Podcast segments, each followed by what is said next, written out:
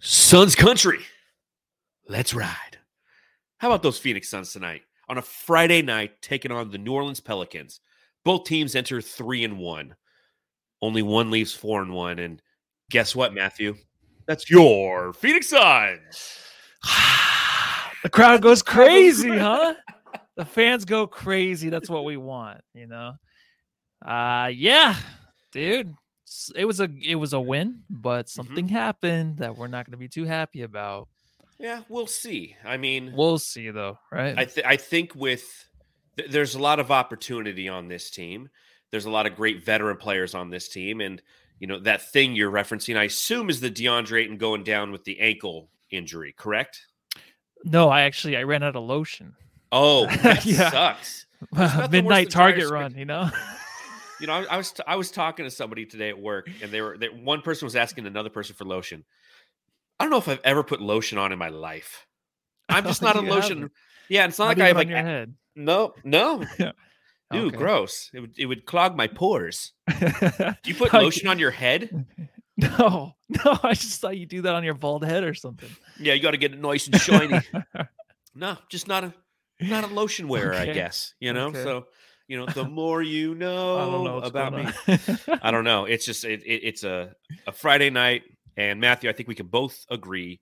Uh, how great is it not to see those orange crush jerseys tonight? oh, beautiful! The Friday orange that was the worst. I It that's was. the reason we sucked last year is because we had to wear those every Friday. Very disappointing. I mean, Yeah. that's the way. That's why we ended so badly. It wasn't a sucky year, but it kind of built up to the end. you take a look at it. I don't have the stat in front of me, and I'm not going to take the time to research it. But the Suns only lost what 18 games last year, 22. What was it? 18. 18, yeah, I swear, like 13 of those came on a Friday night. So, yeah, always. so it's nice to get a win on a Friday night. It's nice to play a team like the New Orleans Pelicans, one of those teams that a lot of the national pundits are really getting behind, right? As, as well, they should. The team has a competitive nature. They got Willie Green coaching them. Obviously, they were down Zion and Brandon Ingram tonight, uh, but they're a deep team. And you know, the Phoenix Suns handled business tonight, and and that's all you can ask for for this team. You know, there's nothing worse than going out and oh, they lost without their best players. Like the Phoenix Suns didn't let that happen tonight, which I appreciate. Yeah, I was worried a little bit, but um, they did come out. They they made sure to kind of end it in the third quarter. In the third Yes. quarter, you kind of felt it was over kind of early. Um, and you know, if you're to watch this game, you didn't know anything about basketball. I feel like the Pelicans still look like the better team at times. Just physically, they look like a more intimidating team than the Suns. because they got they have that going for them. Yeah, and they just everyone on there is big. I feel like everyone Yeah. on that team is like six ten to seven feet. Yeah, and long. And I mean, that Mm-hmm. was the challenge we faced when we went against this team in the playoffs last season was they were just so long, so physical, uh, dominated us uh, from a rebounding standpoint. But we'll delve all in, into all of that because that narrative did not exist in this game. The Suns out rebounded them. We killed them points in the paint, and our bench did fantastic as well. So, plenty to talk about on another edition of the Suns Jam Session podcast. We thank you for taking a little bit of time out of your day after the Suns win to come watch this thing live, whether you're on Facebook, YouTube, or Twitter, or if you're listening to this thing while you're doing your yard work on a Sunday afternoon, maybe even a Saturday afternoon. If you're listening to the pod, just stay straight, okay? Stay straight in your lines as you mow the lawn. Nothing's worse than you look back and you you're crooked or you or, or make up you pick make, make sure you pick up the dog shit first. You ever mowed over dog shit, Matthew? Probably, yeah. Ruins your day. All of a sudden you're mowing and you're just like, Never you know, noticed. you got the thing going, the smell of fresh cut grass in the fall, and all of a sudden just boom, turtle shit. I mean, we all run over Oh, turtles. right? what are you talking about turtle shit though? Like I was talking about little dog poop out there that's already hard. It's already in the it's in the bag quick. It's like whoop right in the bag. It doesn't ruin anything. yeah, it doesn't. It doesn't even get cut. No, I got a, I got a, I got a massive sulcata tortoise out back, and that thing just Yeah. is like it's like horse shit, and all of a sudden you it'll blend into the grass, and then you. I don't know what we're talking about, but if you're watching along live, hit that thumbs up button. If you're listening, give us a five star review or not. I don't care. Just enjoy the content. We enjoy making it for you. So Matthew, I know you're celebratory. You're having a celebratory beer on this Friday night. Yeah. Uh, what do you got? I got here a Bud uh Bud Light. Oh, dude, It's in a oh, it's in a green canister though, so the green screen you can't see it. Ah, yeah. If you're watching Yeah. along live, you can't see it. Well, I've got myself one of these things. It's called a Black Shark Taint IPA. It's 9% alcohol by volume, and it tastes like the piss from a dehydrated construction worker. So I'm looking forward to popping this bad boy open, Drink them if you got them, Suns fans. Lord knows we've earned it. Ooh, yeah, let's let's get this construction worker piss and uh, cheers. Let's talk about another Phoenix Suns victory.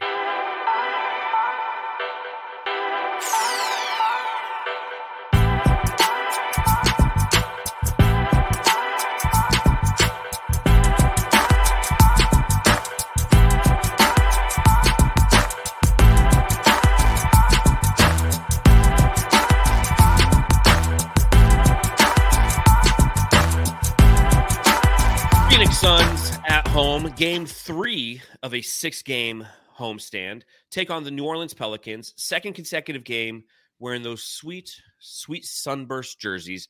Uh, they defeat the Pelicans by a final score of 124 to 111, which, as always, brings me to my first question. Matthew, I got to ask. Matthew, I got to ask were you kind of disappointed that the Pels were not at full strength coming into this game tonight, knowing that Zion Williamson is out with a, I look like a tailbone injury, and Brandon Ingram they say is concussed, but I suspect they just didn't want to bring him into Phoenix because they know if he comes here, he might end up staying here forever. he might stay, huh?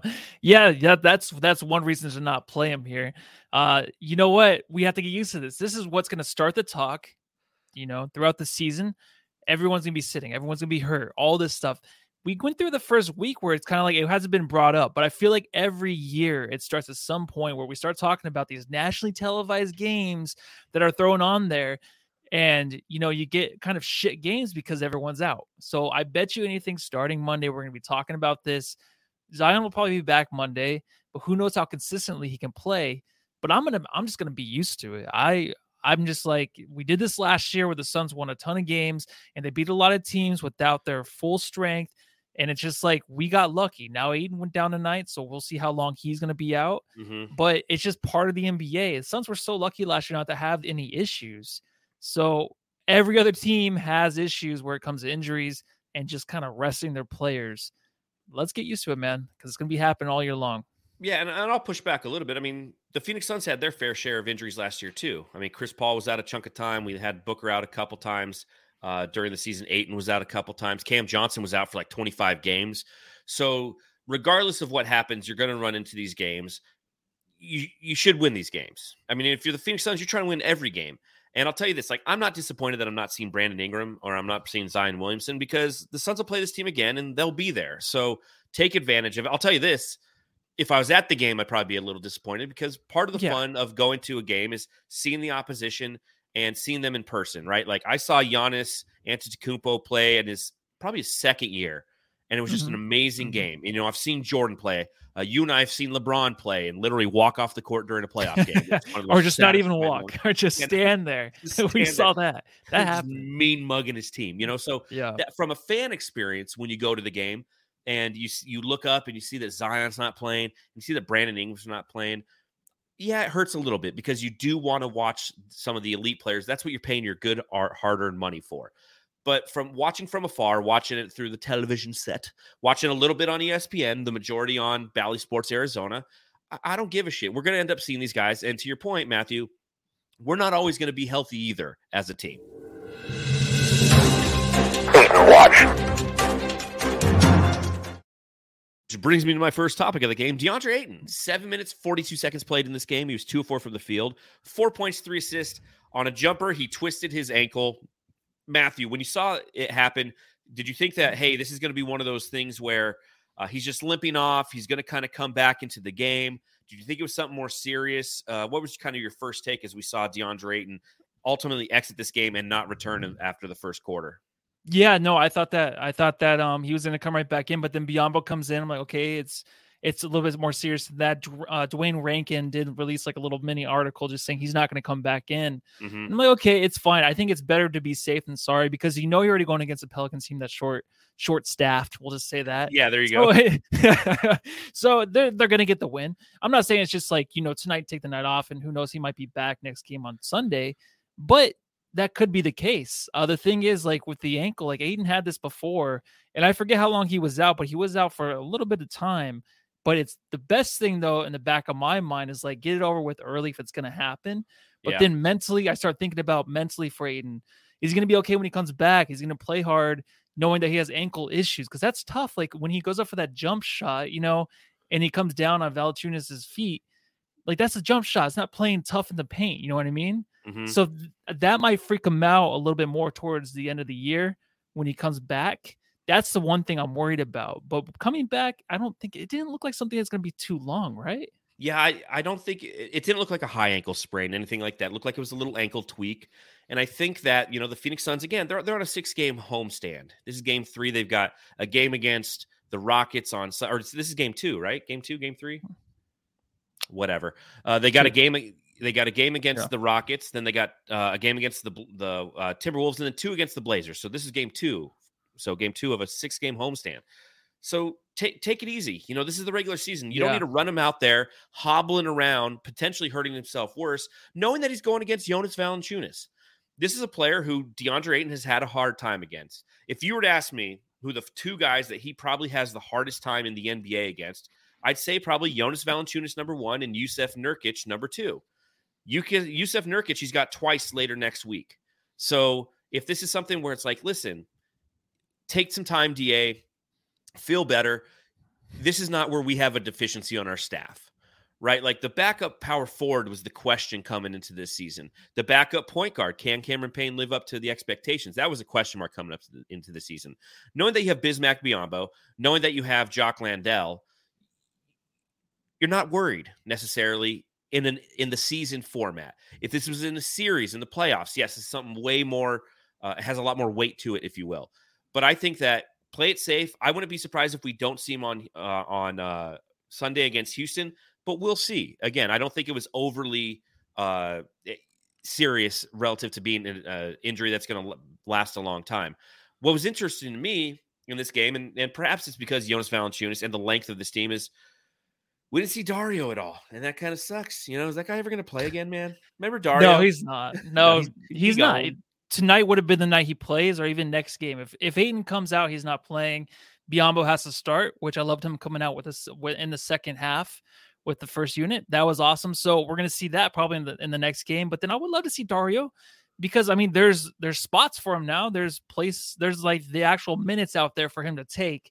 But he sits over there, and I don't know how long. I always am just looking at him, and I feel bad for the dude because I know how badly he wants to play, and he's just sitting there looking like like Goron from uh you know uh, Mortal Kombat, Mortal whatever his name is. Yeah, like he just I'm just I feel bad for the dude, dude. He wants to get some minutes. He had like two minutes this year.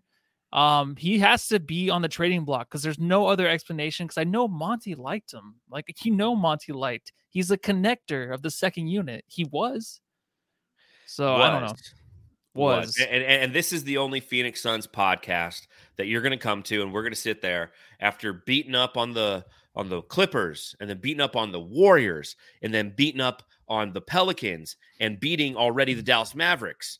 Uh, that we're going to Mhm. sit here and spend this much time actually talking about Dario Saric. you know what was exciting though, obviously, is you know knowing that DeAndre Ayton's out of the game, knowing that the the Suns have the depth ne- necessary to be successful in this situation is we got to see a guy who it was about time we saw him this season. He got some playing. time. Biz. Biz. I mean, Bismack Biyombo was absolutely paramount to the success of the Phoenix Suns tonight. Plain and simple. Uh, 23 minutes played, five of seven from the field, uh, 11 total points, 13 rebounds, four of those on the offensive end. Uh, he did have the five personal fouls, but that's what you want from your backup center, man. And it's interesting how Monty Williams, you know, you'd think it was like uh, a hierarchy thing, right? Okay, Ayton, it's been Ayton and Landale all season, right? So Landale Yeah. continues to be the bench guy. Busy come out comes out and he gets pretty much all of the minutes that DeAndre Ayton has, and pretty much mirrors the minutes of Jonas Valanciunas, except for a little bit in the fourth quarter. Uh, how great was it to see Bismack Biyombo out there, and how good did he look in that that star, that sunburst jersey, man? God, it Dude, looked good. I was thinking the same thing maybe four or five times. Every time I saw him, I'm like looking at the girls in the crowd, seeing if they're eyeballing them. Because do you ever do that? You ever watch the players walk by and see who's looking at them, like up and down? Like the players do that, the players all the time. And I was just thinking, I'm like, dude, this guy really pulls the jersey off nice, uh, nice fit. But he was excited to come in. He was standing Heck over there out of bounds, dancing around, putting on his mentholatum or whatever he was doing over there. I don't know what he was doing, but him and Paul together on the court, they have such a special connection, man. Like talk about a connector. Like he Yeah. he absolutely he does everything right at the center position, even passing out of the paint. His passes are nice. Like he can connect one side to the other just like that. And he comes in, plays big minutes against big dudes, hermaphrodites out there. The first actual shot from Biyombo is an alley oop that he just throws over the top of him. Yep. And every time I see Biyombo, I'm always thinking, I'm like, he always plays better than the way he looks. Like when he comes out, it's like, uh, you know, it's like I don't know what to expect from this dude. I mean, we don't think that anymore. But if you're watching the game for the first time, it's like, oh, Biyombo doesn't seem threatening. No, Seems like a that little confident dude. bunny hook, right? When you see that, you're like, okay, but then when Oh. that's falling, when that's falling, it's the end. Oh, he's unstoppable then. Yeah, yeah, and and the paint, everything he does, switching on defense, really a great night. And it's a night where you're playing against one of the biggest teams in the league, Mhm. and he comes in as that. He's pretty dominant for what he is, like for coming off the bench and playing at such short notice, that that that much minutes. It was pretty dominant from him tonight, man. He did a fucking great job. And you know what? We're not going to get it every night, but then the nights he does give it, it's like when we need it, he's always there. It seems like. A hundred percent. And I think that, you know, what's important to understand when Biyombo comes in the game is there's a shift in the way that the defense is going to approach the center position, right? Like DeAndre Ayton is known as being somebody who can dominate the interior, right? He's somebody who the opposition is going to pay attention to on the defensive end. So when you have Chris Paul dive into the basket, Cam Johnson, Mikal Bridges on that amazing alley oop, the defender sags off of Busy because they're going to try to double team or try to deter the shot of whoever's driving at the lane. So Busy's getting a lot of lobs and easy points that way because simply the fact that he's not DeAndre Ayton. And they the opposition hasn't really thought about, okay, maybe I need to box out on this guy because he is a great uh uh, alley ooper and finisher. You know, I mean that that's one of his He is. attributes. He can play some great defense. He's got that funny looking hook shot, but he's definitely somebody who can finish around the rim. And when you have him come in and the opposition is not ready for it, like tonight, it, it worked in the Suns' favor. Now we've seen it in the past, and there's been busy games where he goes out there and he just he does some boneheaded things, and we saw some of those those things tonight. Right, there's some plays on Jonas Valanciunas where it's like, you know what, he just he got dominated. Uh, but it wasn't consistent. I feel. I feel like he really did a good job. Like Jonas had to do everything he can to get his 25 and 10 tonight. Everything he had to. He, he had to pull out all the tricks. He had to earn those those points. Whereas, you know, busy with the way that he plays defense, the way that he plays offense, it was just something that uh, I think Monty Williams did a fantastic job coaching tonight. I really do, because he played busy when he needed to, and then he knew that hey, if I stick with Jock Landale, I'm going to have somebody who is a connector on that side of the ball, on that side, with that unit, with that team. And that's been productive of, uh, thus far this season. And he didn't disrupt that chemistry uh, just because Ayton went down. He's like, okay, well, next man up in the depth chart says, according to my chart, he's next. So I go with him. I'm going to put in Bismack Biyombo and busy because he's a veteran guy, can stand up and live up to those minutes. Yeah, and Monty did a great job. You're right. The only thing is, like, he doesn't pull the guys out soon enough. I feel like in the fourth, like, I feel like Agreed. Two, two minute games in a mark- yeah, two minutes is like take him out. He waits like a minute thirty, but I know it's like just forty or thirty seconds or whatever. But I'm just like, dude, like you never know what's gonna happen. But obviously, like Booker wasn't really feeling this night. You know what I mean? Like the other team pulls their starters, and Mikal's getting a dunk on their on their second units. Like you can't really celebrate. The game's over. You know what I mean? Why is McHale still in the game? So that stuff kind of like freaks me out a little bit. Um, and really quick, shout out Parker Hines. Love the background. Let's see. This is actually a background from at Suns Illustrated. His illustrations are pretty insane. So yeah, he does some fantastic stuff.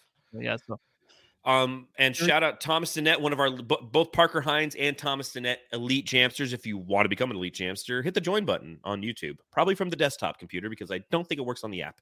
He goes, I was terrified of the bench before the season. Now it's all good. Thomas, I'm right there with you. Yeah. That was my number one concern entering this season was the effectiveness of this bench. And you take a look at tonight, and I can it's it's hard to do the math because there's so many numbers but if i look at the way that the pelicans performed from their bench unit 11 13 15 21 points from their bench unit the phoenix suns there's 25 30 41 52 54 to 21 i think is what i came up Damn. with 54 points from this bench unit 54 mm-hmm. points and i mean that's something that again I was really scared of coming into this season. And the chemistry that they're playing with, the hustle that they're playing with, the, both sides of the ball, the way they're playing, has been nothing short of just fantastic early on this season, Matthew. Yeah, the I mean the first unit came into the game, they looked fantastic. Then towards the end of the first, they were just terrible. They were just yeah, out they were outsized and everything they were shooting was from the outside. They started the game just making everything at the rim, a lot of fast breaks. And then the second unit comes in in the second quarter, they go on a 10-0 run. They it's Craig and, and Payne who are back. I mean, it's been back to back to back games where they look really solid and they hand Chris Paul like a two point lead when Paul comes back in. So they were down about six or seven, and then by the time Paul comes back in, they have a lead. Like that's awesome, and I think Craig and Payne are really leading that second unit. Of course, you got Jock, and of course you got it's like it's like endless now, right? It seems like it because when I'm watching the Pelicans, I'm thinking like I'm kind of intimidated by this team because a lot of these guys are the bench unit starting. But then when I'm looking at the Suns, I'm like, I don't know what to expect. But tonight just kind of solidified excuse me, that they are kind of back, like almost 100% because you want to see it consistently, right? Mm-hmm. And it's been three games where they've looked really good and they're in sync and they're carrying this team when they need to be carried. So they're doing everything that you want. Um, I couldn't be more excited, really, for especially Cameron Payne and, and Torrey Craig. Well, and to that point, you take a look at the Suns starters and their plus minus. Mikal Bridges a minus one, Cam Johnson a minus two, Da for his short period of time played was a minus four, D Book was a plus four, and Chris Paul was a minus three. But Torrey Craig was a plus seven, Cameron Payne was a plus 16, uh, Jock Landale was a plus 18, Landry Shamet was a plus 13, and uh, Damion Lee, who played 15 minutes tonight, was a plus 20. It was definitely the bench unit that came in and dominated this game. Uh, to your point, Matthew, for the third consecutive game in a row, you know, offensively, they've been an aberration. Defensively, we knew had they had the ability. It's something that we saw early on, and with like the Dallas game, we saw that it's like okay, they might not try to outscore you, but they're definitely going to try to pester you and negate your the opposition's second team unit from scoring. But they're doing that while they're scoring right now. That's why those plus minuses are so high. So again, let's let's start recognizing some of those guys. Here comes the pain.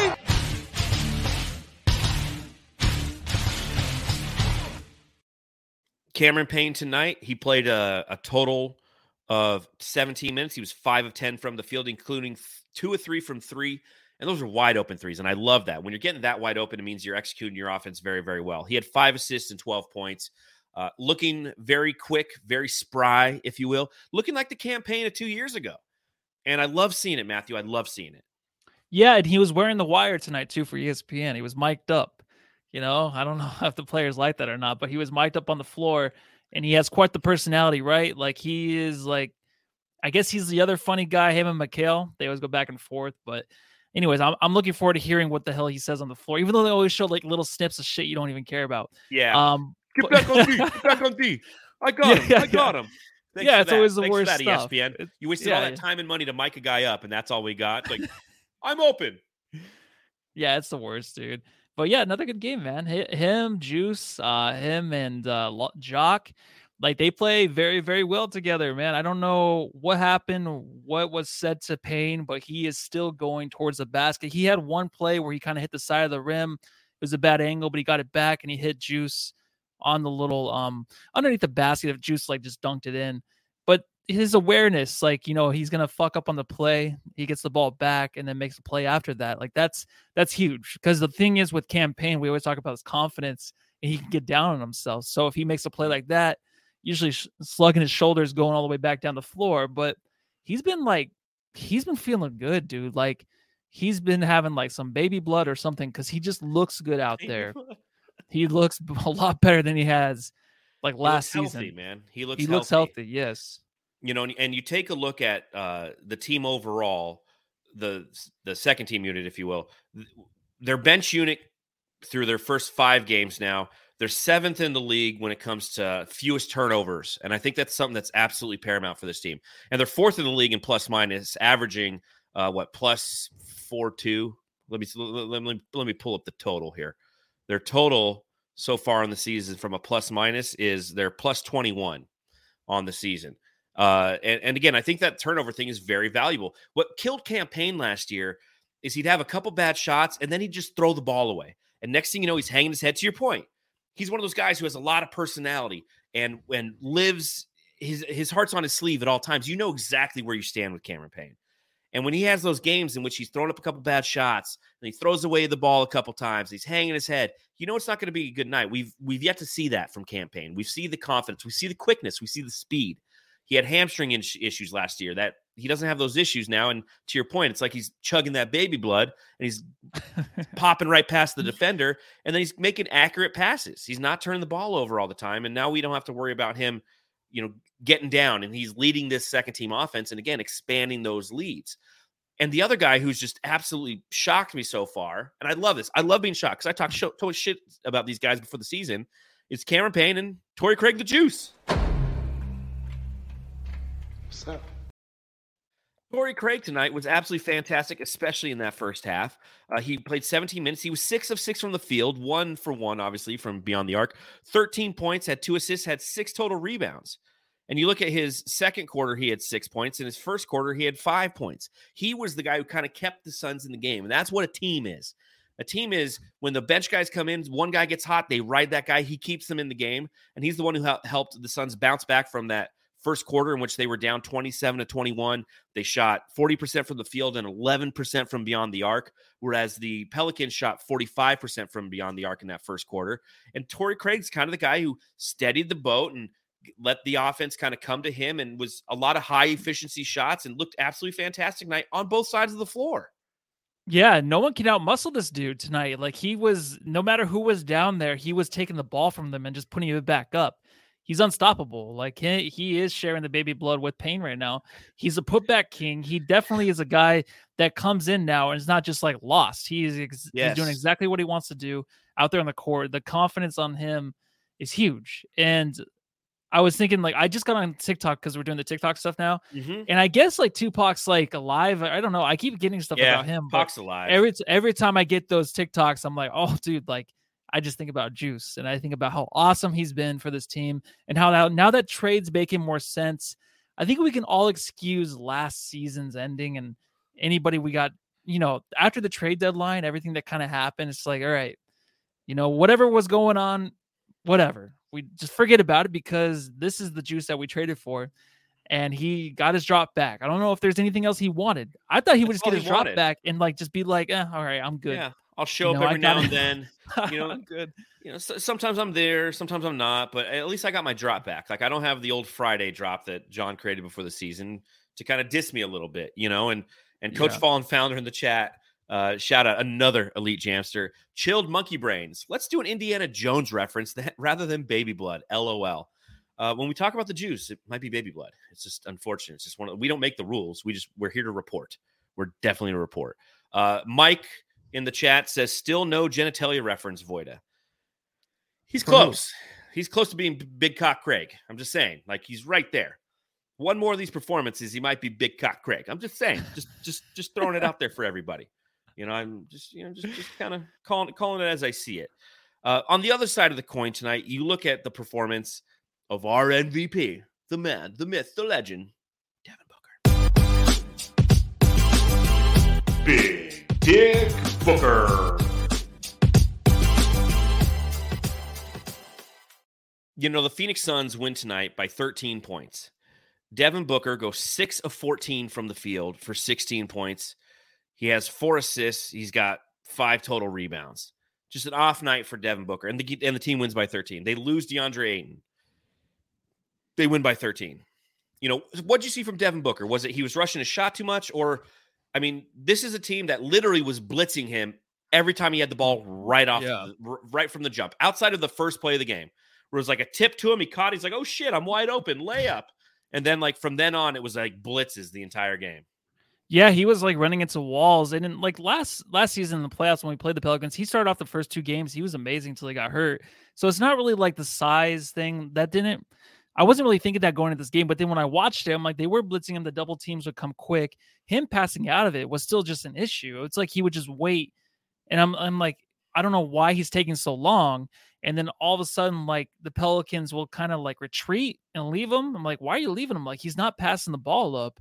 Yeah. Like they had him where they wanted him, but he was just running into walls tonight, man. He had a lot of good looks that were in and out early in the game. Third quarter, he had like that little spurt where he scored six straight points, Mhm. but it just wasn't his night. Even like towards the end of the game, he had one play where he wasn't even playing defense at Alvarado, and Alvarado just went right past him. He's like, "Oh, my bad." Yeah. You know what I mean? So it was just it was a total. I've never seen Booker really this this way where he was just kind of lackluster and he seemed like he just not that he didn't care, but it just seemed like it was like a he was like, fuck, I'm gonna get fucked all night. Like I'm not gonna be able to do shit. But then he couldn't get going early, so maybe that threw him off too. It was a very weird game by him, but we had four really great games by him. If we were to get five consistently fantastic games, that would have been crazy. So just look forward to next game. He'll get his 30 points. Yeah, especially against the Rockets. Uh, no, I mean it's clear. New Orleans is a team that played against Devin Booker in the playoffs last year.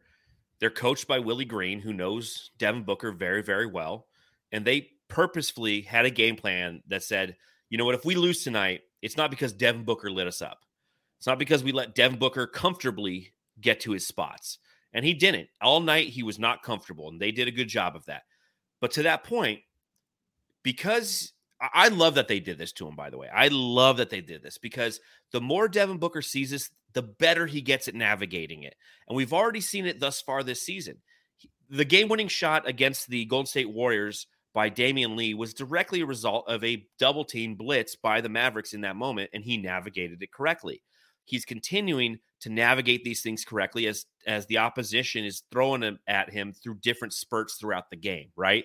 And in a game in which they lived doing it, he had to take a, a step back and assist uh, his teammates in setting them up for success, and they took advantage of it tonight. And that's the key.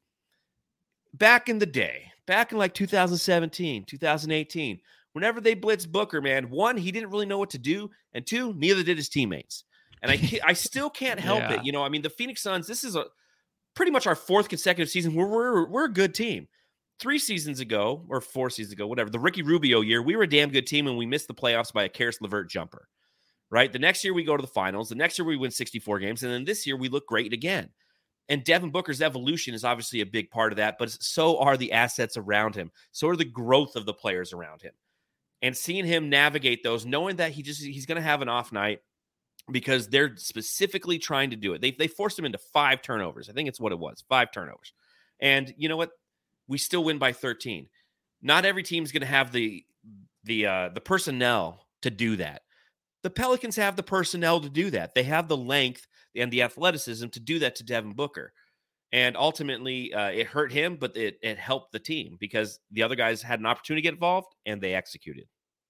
Yeah. And he comes into these games, man, and he is just like, I might just take this over. Like that's what it seems like, right? He's like, let me see where I am and if I can get going early. And I think the Pelicans really are just like, let's not have that happen. Let's take him out of it because the way he destroyed him in the first two games, the last uh the last playoffs, I was like, dude, like he can get a shot against anybody, big, tall, strong, blonde, brunette, whatever you are, he's gonna get the shot over you, you know? Uh, 100%. 100%. And a guy who took advantage of this tonight was the Warden. The Warden. Mikal Bridges, 31 minutes, 27 points, 10 of 13 from the field. 10 of 13. That sounds like a DeAndre Ayton kind of stat line. No, this is your starting small forward. He was three of five from beyond the arc. He had two rebounds, he had four assists, but he had four stocks, one steal, four blocks in this game. And as much as we've talked about thus far earlier this season, that Mikal Bridges is somebody who has been kind of hit and miss. You see him, you don't see him. He was definitely present in this game, Matthew. He was. You know, Ayton's down. You just talked about how Devin Booker, like, he has teammates that can help him out of pickles where he gets double teamed. Then they, when Ayton goes down, it's like, who's going to help Booker step up? It's not going to be Chris Paul right now. You know what I mean? Like, Chris Paul, of course, Mhm. solid game last game, but, you know, who else is going to be the guy? It was Mikal. Like, he was, he just, he took it upon himself to help. And a lot of it was fast breaks, like him and Cameron Johnson. They were, dude, they were well seriously done. like, yeah, I I couldn't wait to do that. Like you that's never, my one you, favorite you, thing. You on the never pod. play drops, so whenever you do, like it, it surprises me and it makes Feels me so smile. good. I It get does, doesn't chills. him, him and Cameron Johnson, dude. They were I, Cameron Johnson. I don't know. But Mikal, dude, him him on the fast break tonight was awesome. Like Oh, the yeah. fall away shot he had, I think in the third quarter was just Mm-hmm. fantastic. Great defense on column. I uh, I think he only had um 17 points tonight. I have to double check. Him. Yeah. Did I just call him CJ column? Yeah, you you gave up on the Mick part. You're just like call him. Call him later. 17 points. Yeah, Couple six block of, shots six, six- six of nineteen uh, shooting for. McCall for for column, uh, and yeah, two block shots by McHale, and another did one that write should have been a block that they called for a foul. Yeah. You, you did right column.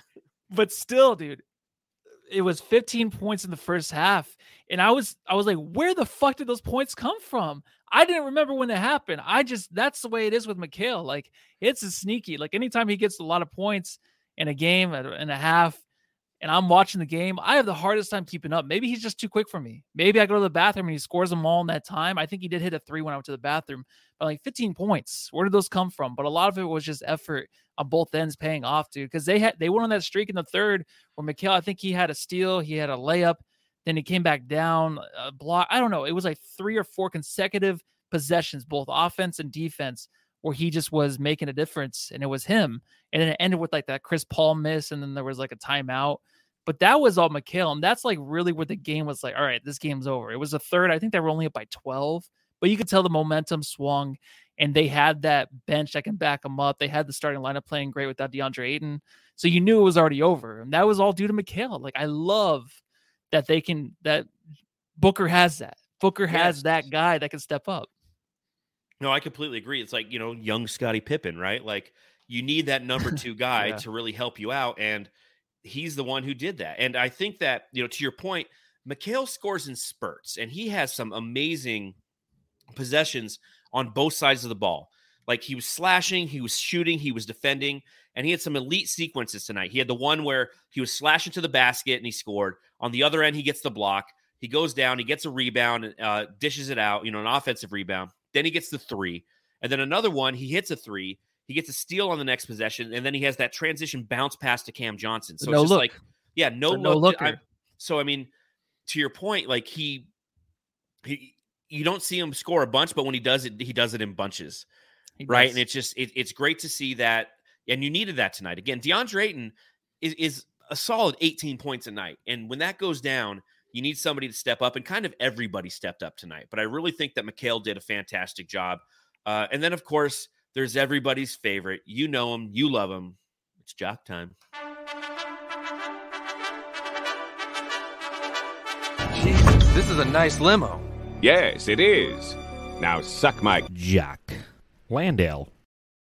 Jock had eight points tonight on four of nine shooting, but they were all jams. I feel like, like literally every one was just one of those those uh extenders. It was an extender play. It's like you know, New Orleans to score four points, boom, quick play to Jock. Uh, they hit a three, boom, quick play to Jock. It's like every time they had any little minute semblance of hope, we made them suck our Jock, Matthew. yeah. Well, he did start out 0 and 3, 0 for 3, but he Yeah. doesn't give up. He uses his head. How many times did he get punched in the face tonight? Like literally, Oh, just, I like, know, man. Like they were Yeah. just squaring up, man. Like, Like, put was, him up, put him up. See, Yeah, I remember Big V was actually shooting free throws. And I could see Jock over there looking at him. You know when they just are looking these dudes up and down. He's like, all right, when am I going to get my minutes against this guy? He doesn't care, man. He puts himself out there. When I think it's because he gets 17 points the game before. Then you have like Ryan Rosillo talking about you, like, hey Spurs, why'd you give him up? It's like you give him up because he's a good player. Spurs are tanking. That's why. that's why. But when that's when that's brought up, I feel like the teams are going to go after him more physically.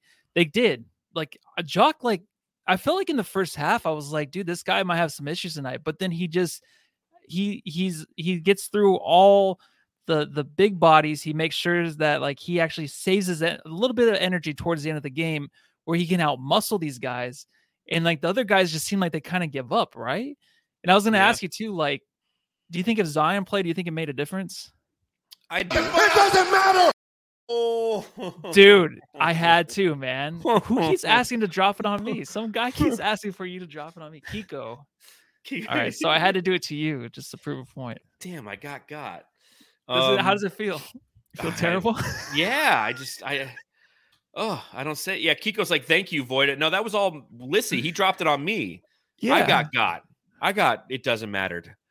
So I guess it doesn't matter. Um. Yeah, you get some love in the chat. You know, after Tiger, nice one, Lissy. Blaze Megatron, yes, Lissy, power move.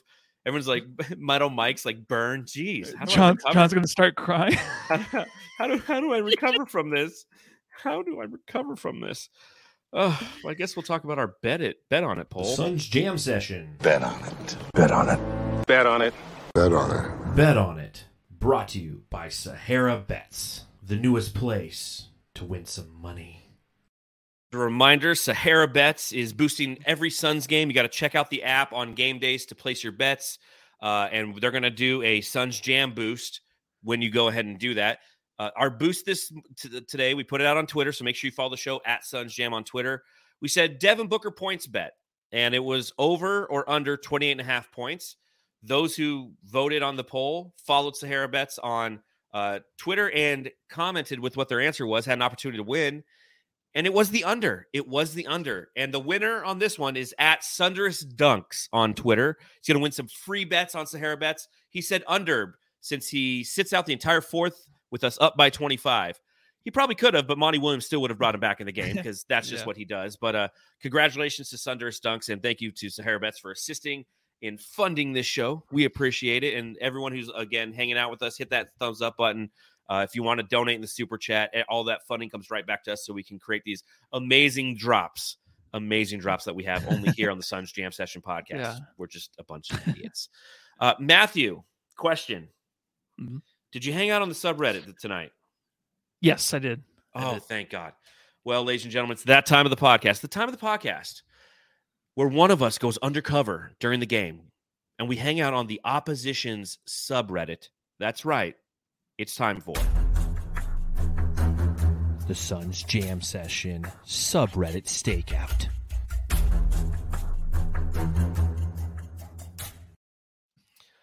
Whoa.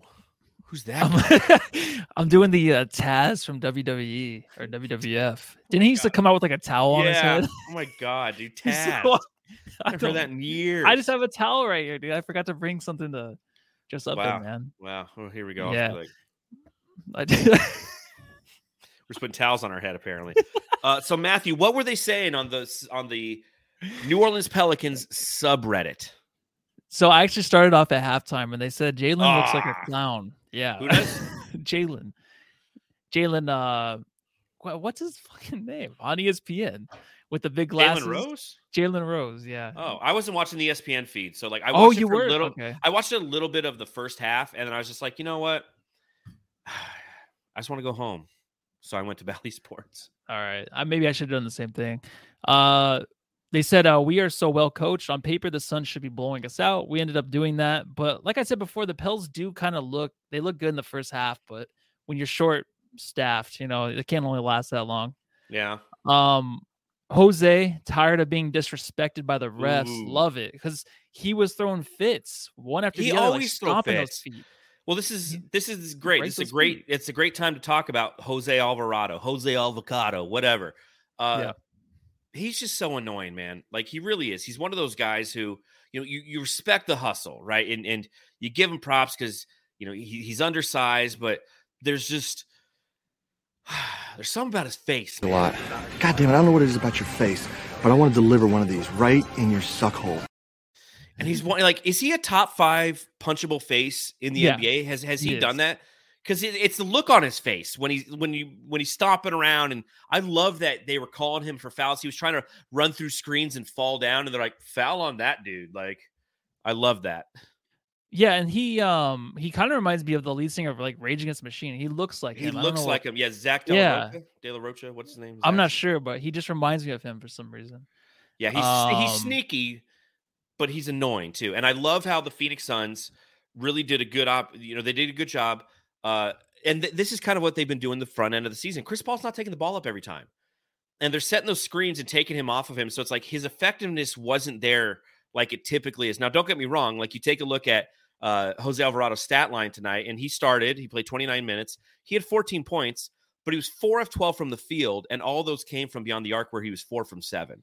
You know, this is uh, your starting point guard. He had three assists, you know, and he had four fouls. So I think the Suns did a really good job, obviously. Now, again, he's typically playing against the second team unit. He'll come out and, and, and play against Chris Paul, is what we've seen in the past. But they did a good job just kind of game plan and, and just not letting him affect the game the way that he wanted to. And that makes me happy. I like seeing Yeah, him on me- the, on the sidelines, just looking lost. Like You, you can tell Chris Paul was like, Chris Paul was definitely like, all right, dude, I don't have COVID this time. I'm okay. We can go ahead and play. I had COVID for two weeks or whatever. Yeah. They were apologetic though in the subreddit stakeout. They said that I gotta apologize to Ayton. I thought he faked an ankle injury after that flop early in the game. I guess he actually was hurt. How sweet of them, right? Oh well, that's nice of them to talk shit and then be like, "Well, let me take that back." Normally, they just they- they just let it live. No, he was hurt, man. Don't be dicks when people get hurt. What are you, the fucking Raptors fan when KD goes down? Yeah. And then I was done after this, dude. I was like, what's the foul difference right now? They said. I'm like, done. You know, they're talking about the fouls. I'm like, dude, just don't even go there. I'm not about the fouls anymore. So once I saw that, I shut my laptop and just went to bed. I'm out of here.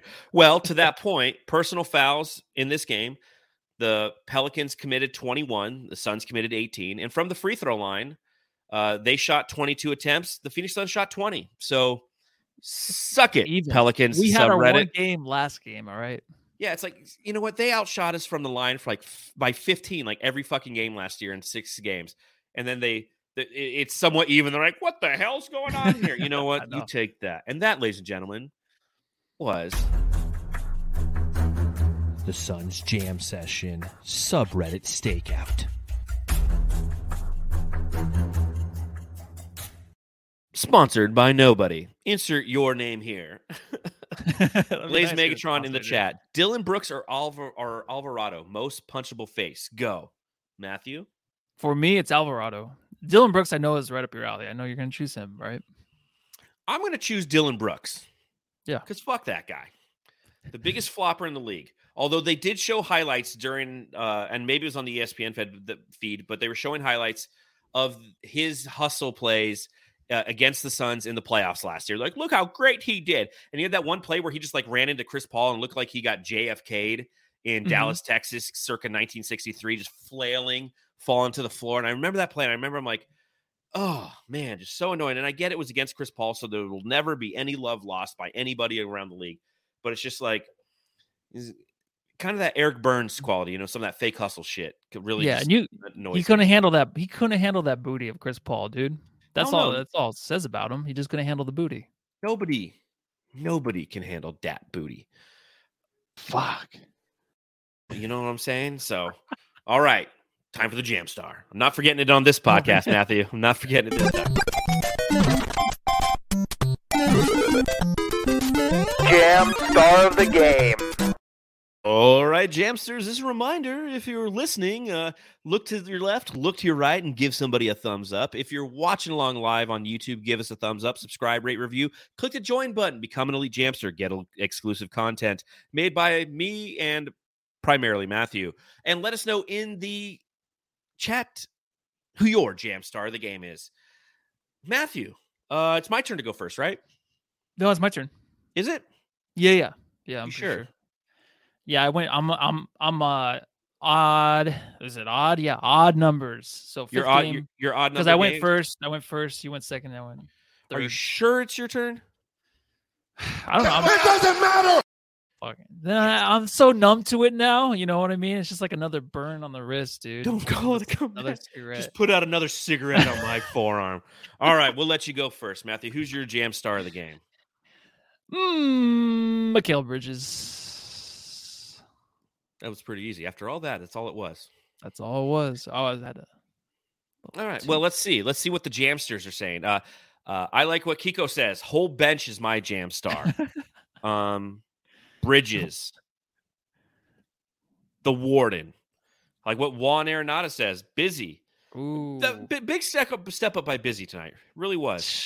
Mega. Giant says Mikal Bridges. Uh, Crazy Luigi, Bridges for the starters and Bismack for the bench. Low Sun says Bridges and put stars around Bridges' names. I like that. Good use of the emojis. Parker Hines says the juice, and he's got the juice emoji. Loving the emojis. You got Blaze Megatron, who's got the Sun's Jamstar emoji going on. Uh, that's something you get if you are an elite Jamster. Busy, the bench, Bridges, Warden, but CP3 was sick passing tonight. And that's someone who we didn't talk about, but ever so briefly, only 30 minutes played, only one of seven from the field, but seven points and nine assists, playing right into kind of how he's doing. Uh, you know, twin number one from Scott Lacey. uh, yeah, it's got to be Mikal Bridges, but like I said early, I really if you're looking outside the box, I really think that uh, Monty Williams deserves a tip of his cap because he really had to uh, adjust on the fly in this game, knowing that DeAndre Ayton went out, and the fact that Devin Booker was taken out of the game. You know, they purposefully went out of their way, so he he's like, you know what, we're going to go ahead and we're just going to uh, adjust accordingly, and adjust they did, and that's what champions do. So hopefully, we end up being champions. Or maybe Monty got what he wanted. Maybe he got. Oh, Oh, I didn't talk to that guy all summer. Yeah, I'm glad he. Yeah, he's like, oh, Thank- thank God, Jeez. man. Now I Yeah, can do but- what I want Yeah, do. but see, right? now is going to go chug some baby blood. He'll be fine by Sunday. True. I like what Felix says. He says the jerseys. Yeah, perfect. Those those jersey looked real nice, real nice. Um, do you know the next time that we're actually going to see those jerseys, Matthew? It's gonna be a while, right? Because we only wear them five times this year, or something like that. No, I think we end up we're wearing them until we wear them a lot. I, I was looking at Oh, this. is I have this. Oh, I have this. I have the schedule. Um, because obviously I do all the graphic design on the front end for the pod title and such. And whenever we have we play against, or we, whenever we wear the hardwood classics, if you will, uh, we will have our graphics reflect that. Um, our next time will be November 26th against the Jazz. We wear them a total, it looks like, of 12 times this year, Sweet. which is beautiful. Which is That's beautiful. They- they need to make those the permanent jerseys, man. We've said it before, but like, how great would it be to see them play on Sunday against the Rockets, but they're wearing the white version of that, right? Have Like, they wore the purple or white? Have they wore the purple or white yet? I don't remember Uh, because they wore the black, the open up, and then they wore. Did they go to purple, purple, and then the throwback, throwback? No, I think they won the. They wore the white against the Trailblazers. I think. Okay. I think so too. I- yeah, yeah, sounds right. yeah. But yeah, it's we still have those teal jerseys coming down the pipe that haven't officially been released. We know we're going to see those at some point this season.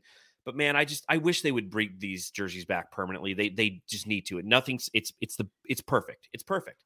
And I like the Wild West jerseys better than all Suns ones. But I think like when you look at the screen, the numbers are huge. They're white. You can see them. Whereas like the purple jerseys, the numbers are uh, orange and their last names are gray. So it's kind of hard to see. Whereas these, when they're standing on the free throw line and you see that two three next to the two five, you know they're they're standing right next to each other. And twins. And you see, it just they look so good on the TV screen. And I just wish that we could start a petition Yeah. like what what could we do we could start a petition we could uh pick it outside the arena you know like we want the original you know the, the the throwbacks bring them fullbacks or something i don't know I just want a championship. I don't know. yeah that too i mean i guess i'll I don't know why I said it like I'll, that. I'll get off my my soapbox Trying to- about trying to get the jerseys um next game sunday night against the houston rockets they're coming to town that's i game three of our uh six game homestand currently they are one and four they are better matthew than the los angeles lakers Yeah. Yeah. Everyone. they did is, play dude. portland tonight did they win that game or lose that game any idea They lost. Yeah. so they they're one and five So they're one and five now. Okay. Well, I mean, yeah. I mean, do you want to talk about the Lakers? I was just joking. I mean, I was watching highlights like he's like rocking the baby Russell Westbrook, and they're going crazy, and they're still losing by like five points to the Wolves. so you guys are fucking idiots. Um, but yeah, Rockets. We can talk about the Rockets. If you would like. Yeah, sure. Jalen Green leads them in scoring 22.6 points. Kevin Mhm. Porter Jr., 21.4. Uh, Sengun is 15.7. Eric Gordon, Jabari Smith. I mean, they're a talented young team. Uh, they're a team that you can't take lightly. You know, they're offensively, they're going to have moments and runs that they're going to put on this Phoenix Suns team. So as long as the Phoenix Suns continue to stick to their mantra of being a team that is ho- focused on defense, on being a team that entered this game tonight holding the opposition to 104.5, which was third best in the NBA, and again tonight held the uh, the Pelicans to 111. Uh, they have the third best defensive rating in the league. If they stick to that mantra, they're going to be fine. They just got to sustain Yeah. the runs that this young team's going to do, knowing that in the fourth quarter, this team will get in its own way. Just don't allow them to get hot from three. It's the only thing I ask when you play these young teams. Guard that perimeter, man. Guard that perimeter. Yeah, but they're they're high flying too. And my favorite thing about this team is I think they're getting into it already. You see the Jabari Smith and Jalen Green were getting onto, onto the bench, the little push and shove, and then you see like Eric Eric Gordon sitting there, like oh god, like give me. I feel bad. Like him is Ke- or Kevin Love. He's still with the um. Is he still with the? Cavs. He's still with the Cavs, right? Yeah. Yeah, but now they're a good team. But like Eric Gordon, get him the hell off that team, dude. Like that's one name, of course, the Suns are going to look into. I'm sure by trade deadline, but maybe not. The way they're playing, uh, maybe it doesn't matter. Um, but yeah, uh, Jabari Smith Jr., Jalen Green, get into it. You got two young dudes that want to be the alpha male, right? Yep. Right? Like that's what's going on there. They they can't coincide. I don't think with that on that team. I don't think I don't know if they can, but I like to see how that develops this season. I know they're not going to win a lot of games. They're going to go for that number one pick, um, and then maybe trade one of these two dudes because I don't know if you can have those two guys. It's kind of like maybe like a Jaylen Brown and Jayson Tatum kind of thing. Yeah, but, But then also Jalen- structure around it, right? Yeah, but then Jaylen Brown is like kind of more to himself. He's not really kind of like the alpha male guy. I don't think Jayson Tatum is either. So maybe that's why it works. But these two guys, I think that they just want to be the number one on that team. A hundred percent. The problem with that team is they got too many juniors, right? Kevin Porter Jr., Yeah, it's Jabari. Smith Jr., Kenyon Martin Jr., Just they had Ty, Ty. Washington Jr. Like It's like we know you're born and you have a a dad, dad, named you. somewhere. It's- Yeah. eh, nothing's worse though than that year in the NFL where everybody was a senior, right? So Oh my Terrell, God. Terrelle Pryor Senior. I'm like, I get it. You had Steve a kid, Smith you named him after yourself. Yeah. Yeah, Steve Smith Senior. Like that was an annoying year. I'm like, why is everyone all a senior? Like, I get it. You're a pops. Okay, carry on. So Yeah, that's frustrating. Suns win that game, right? I hate it. Uh yes, yes. Back on track after uh, a fairly Yeah. solid win. The Suns get back on track. Yeah, they get right back on track after blowing out three consecutive teams that were uh, everybody that that they'll get no credit for. No one will talk It about the Suns. Now, granted, the Suns. I think I was I was doing a little research today. ESPN has them third in the power rank. Bleacher Report has them four because they're idiots. Uh, and again, like they're a team that's just there, but like no one cares, and that's okay, dude. Stay, s- have that mentality. Have that mentality of just you know what we're just gonna have that bunker mentality. No one's gonna believe in us. We're just gonna be like, you know, oh yeah, they were good last year, and oh, and they went to the finals the year mm-hmm. before, but whatever. They're not they're really good. It's like they have the reps now that they could be really, really dangerous. But I, I like what I'm seeing so far from the team, especially from that bench, man. That bench is just unbelievably surprising to me thus far this season. Mhm. Yeah, just get the wins. That's all that matters. And uh, you know what? That game against Portland, they did lose that one. That was a close one. I guess Portland is looking pretty good. They have some hidden talent on that team. But. Dame is now injured. did he get hurt? Yeah, he's out Oh, one yeah, two weeks and with they a calf still won strain. tonight. Yeah, it's still one. Well, because they're playing the fucking Rockets. That's fine.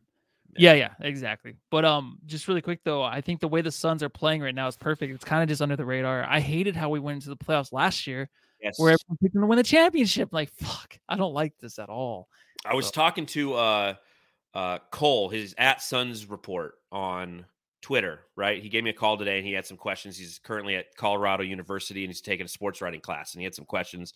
He want to talk about the Suns. And that's one of the things that I talked about. I'm like, you know, the Suns last season uh, were another, you know, it was them against the world, right? Because all the information kind of came out about Robert Sarver and they had to create that bunker mentality. And they used a lot of those milestones throughout the season as an opportunity to just kind of band together, right? Like let's get Monty to the All Star game. Let's win 64 games. Let's get Devin Booker Player of the Week, Player Yep. of the Month, and then they and so they that's how they kind of uh, you know us against the world. And then they went to the playoffs, and everybody was just like, okay, like the Suns are going to kick ass in the playoffs. The question is who who's going to at least show up and play kind of good, right? And they, it was the first time they had truly played with expectations exactly like that, right? There's no other time in Devin Booker's career where he was just clearly the odds-on favorite for everything. But that that's also a learning experience. They now know how to navigate that if and when they have to navigate that kind of thing again. If the national pundits start sucking off the Suns, guess what? They know how to deal with it now. And I think that's very important for this team moving forward. That that is what you call that's a little thing you call experience. and if you're moving forward too as the Suns, like you are learning from last year, but also like everyone flip flops anyways. You're right. I mean, it's everything that's kind of new that every, everybody that's winning. I mean, there's so many times where this team, even at the beginning of the year, dude, everyone was saying, "Oh no, they're gonna fall apart." It's like, dude, it's the same fucking team that just won 64 games Mhm. and they got better. Like, how are they Yeah. gonna be bad this year? Oh wait, John picked them 49 wins. Yeah, I did pick them winning 49 wins. That's why. Did you they that guy? to prove me wrong. Did you tell that guy in the interview or whatever? I don't think so. I don't think so. I think he's going to reach out to you too. So, Really? better- yeah, you be- better be ready. All right, I it right. Yeah, you better write something, anything. Fuck. All right. On that note, ladies and gentlemen, again, thank you for joining the Suns Jam Session podcast, the best post game podcast on Planet Orange. We'll be coming to you live again on Sunday following the Houston Rockets game. What's the Sunday night football game that we're not going to watch? Oh, let me see. I can see really quick. Yeah, Um, you, you look that up. I know the Cowboys play at 10 o'clock, right? So Do, oh, you have a morning game? I think, yeah, yeah. Let's, I love the morning games, dude. Oh, yeah, because you just get it over with. Like, I always have to wait till one in the afternoon for the Cardinals to play. That's the last worst. week, and then, I think it's the last week of it. The next week after that's when Yeah. everything around the country moves. So like the football games start at 11 p.m. or 11 a.m. Uh-huh. and like 2 p.m. That's we'll watch the game. Uh, the Bills and Packers. We'll Oh, have the game on yeah. Stephanie. Hell yeah. Hell yeah. And then um, yeah, Cardinals play at ten. Okay. Hell yeah. So join us then. Make sure you follow the show on Instagram, Twitter, and TikTok at Suns Jam. You can follow me on Twitter. I'm at Darth Void, and that's where you can find all of my uh, very boring analytical tweets. And you can also read my writing on brightsideofthesun.com. And you can follow Matthew, I'm Matthew Lucy. and that's all you can do. Hey. Just follow him. Follow him around. Say hi to him. Follow me around. Check out Jamsterdam. I'm actually thinking about doing a uh, overview. You know, people just have questions, I guess, I about it. So we're, I'm gonna do like just a walkthrough of it.